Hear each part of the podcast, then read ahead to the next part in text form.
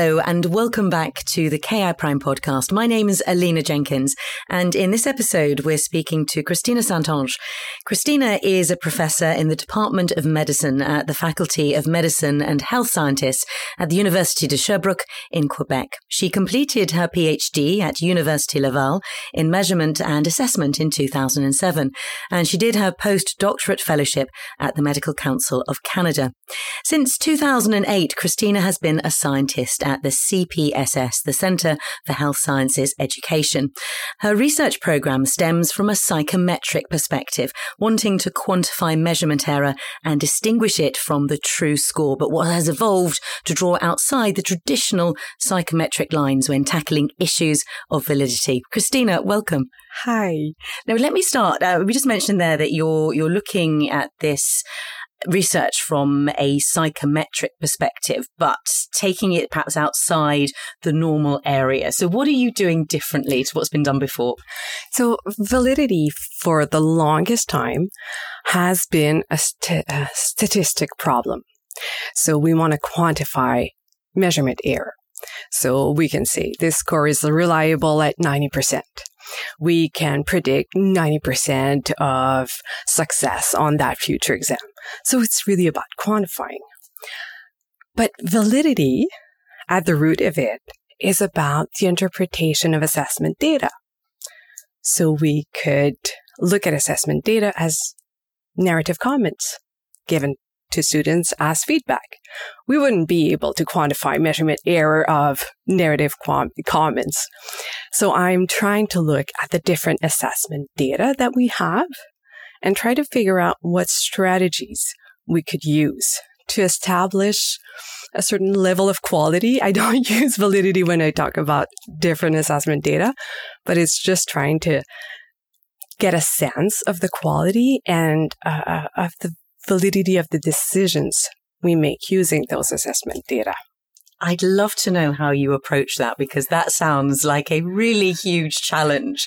it's like, where do you even start? So, what, you know, what's been going on over the last few years for you? So, one of the first things that I did that was not psychometrics was trying to understand raters and how they go about making a judgment about performance. So we ran this experience where we had uh, an average trainee, if I can say so, and of the 11 expert raters that we had, I think five failed her and six passed her. So we were talking with them to try to understand what's at the root of those differences. Mm. Why do people fail her? Why do people pass her? So that is one of the things that I've been trying to do to understand the validity of the decisions we make. Mm. Because half of them thought she wasn't good enough to pass, mm. while half of them thought, yeah, sure, she can move on to the next phase and, and go on. So it, it's, it's never an easy question. It's never an easy, straightforward answer, but it's trying to document those little things that can help us make sense of the data. Mm-hmm. So it's knowing that there's subjectivity out there and it's trying to understand where it comes from. Mm-hmm. What are some of those little things then that you were that you were looking at? So from that study, we saw that people's background made a world of difference. So if I've been practicing in a set way, my medicine or my approach to, to patient care, I expect my student to reproduce that it's this I don't want to say an internal bias because that makes it sound negative. It has a, a, negative connotation. But I come in looking at the resident with certain, certain expectations. Can be due to my personal practice, my training, my age. but those were little factors that we saw that could influence or could explain some of the subjectivity mm. of judgment. Yeah, and, and that's quite a, I mean, you, you mentioned internal bias there, and, and you have to be careful around that. But I wonder if we all have that, and that has a massive impact on on our learners' experience. So, how do you think your research might help to overcome that? So, one of the things we could think of doing is faculty development, but that enables the supervisors to be aware of their own preconceptions or expectations toward the residents to be able to regulate for those expectation, expectations and, and, and distance themselves from it and, and maybe look at it objectively. So that is one way, but that is a very psychometric perspective of like there's one truth and there's one way of, of getting at a reader a judgment, a good judgment. The other way is just getting multiple pictures. Because through multiple pictures, uh, we can get a better sense. It's not, I have one definite performance and one definite score, but overall that training is doing fairly well. Mm. So we can be confident that it would be reproduced in other settings. Yeah. Through through this process, I mean, I would imagine that as you as you approached it, you were expecting certain outcomes, or you were expecting to find certain things. Were there some surprises along the way, something that you hadn't expected to pick up on? so one of the one of my expectations going into this was that raters became experts and we saw less variability between raters. So that you assess, you assess five years, 10 years, 15 years, then you get stand, standardized. That's not what happened. We selected our raters in our study and in that study based on experience, based on peer recommendation, based on trainee recommendation as them being the best assessors in the Department of Medicine. Mm. Half of them flunked the trainee, half of them passed trainee. So it's not a matter of expertise and assessing for a certain time. There's innate differences and it's how you approach the assessment. So that was a surprise to me. I was convinced were going to see more standardization with experience and expertise. Yeah. yeah. So, so what does that mean, sort of moving forward? How are you? Are you having to adapt your research? Um, you know, what what are your sort of plans over the next year or so? Where where do you want it to take you? So I, uh, I'm like a busy bee at tackling assessment. I've looked at rater cognition. I've looked at newer forms of assessment like longitudinal assessment, trying to track progress in trainees and trying to find what's the difficulty in doing that and how we could approach it. And in, in those studies, we've just seen that communication and knowledge were the key factors in being able to implement quality assessment. Uh, next steps where I'll be going is, is trying to integrate assessment trying to integrate technology to assessment practices to enhance the quality and the experience mm. for the students. I'm also looking at integrating patient in the assessment. What can we learn from patient? Can they provide a different perspective on student perf- performance? And is that complementary? And can we give weight and value to their voice? So those are the things that I'm playing with yeah. right now. Yeah, it's great. I mean, how, how this how this all links together. But I just wanted to maybe just expand the thought further around technology and patience that you just mentioned there. And I know that some of your research is sort of leveraging both of those to enhance the quality of the health profession trainees assessment. So what have you actually started looking at that yet or is it sort of in the pipeline? What have you discovered? So for technology, if you've been to the doctor's office recently, most likely they've used their iPhone, they've looked up something on the computer. So we expect this in practice, that the physicians, the clinician have access to this wealth of knowledge and information. Yet, we train our students to have all the information in their brains, arrive at the exam, and know everything by heart, and most likely they'll forget it. So what we're trying to reproduce is exams that would mimic practice, mm. where we could let students leverage the technology to free up space in their mind, but tackle more complex problems. So we are on the first step of doing that. It's, it's really understanding what we're calling electronic information seeking behavior. So when do physicians use the technology? Why? How? And then we'll try to reproduce that in an assessment. Yeah. So we're at that first step right now. That sounds like a that sounds like a challenge because of course how do you get that balance between obviously you have to know a certain amount of things to pass the exam. So, I mean, is that something you're going to be investigating as to where is that balance as to when you can say it's all right to go and leverage this technology? It's exactly it. Eh, the French European would say you have internal resources and you have to know when you need external re- resources and how you mobilize them to solve mm. complex problems.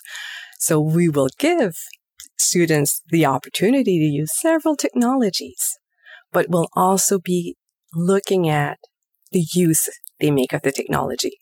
Was it just going fishing, mm. trying everything out there and trying to find a solution? Or was it a purposeful use of the technology? Really looking for a specific answer to a specific question. So that's the kind of things we'll be trying to figure out. Yeah, and and with with all of this sort of uh, in mind, where where do you want it to take you, or where do you think, how do you think this is going to impact the field of medical education? My dream is going to change exams. We're going to leave the, the road, the recall exams, like drowning myself in content just to be able to regurgitate on an exam and then forget it. We're going to mimic practice and teach, hopefully, teach trainees to know how to use the technology and when to use the technology, when decipher which knowledge they really need to have and possess and which knowledge they can access using technology in a mm-hmm. purposeful mm. way.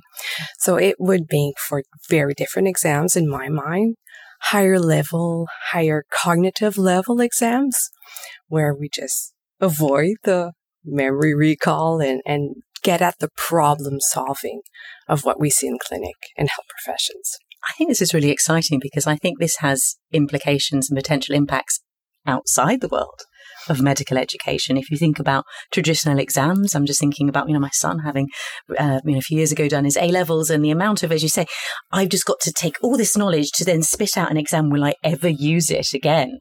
Uh, I think this is a really exciting way to help all kinds of students learn. Is, is that perhaps a dream as well. That's what we're selling in in the proposal that we just submitted. That's what we're selling. We're hoping that it will have impact in higher education more generally, so mm. outside of uh, medical education. But we're going to be testing it out in, in medical education yeah. in, in, the first go.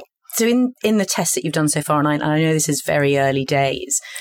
What's been the feedback from from students? Have you have you been in a it's a situation where you're sort of trying out these these theories and ideas, and what what are, they, what are they saying? We're not even at the level of trying out. This is like a baby idea that I'm sharing with you. You're getting a scoop. We're just trying at the level of trying to understand what physicians do because yep. that's the first step before we try to mimic this mm-hmm. in an exam. So the little things that we've learned is physicians have a question. They need a question before they start seeking information. They look at the credibility of the source. They look at the efficiency of the source. What's the easiest thing? What's the easiest way to get the answer? And then we're trying to decipher all of the different reasons mm. that they would look into the technology so we can use the correct technology. Yeah.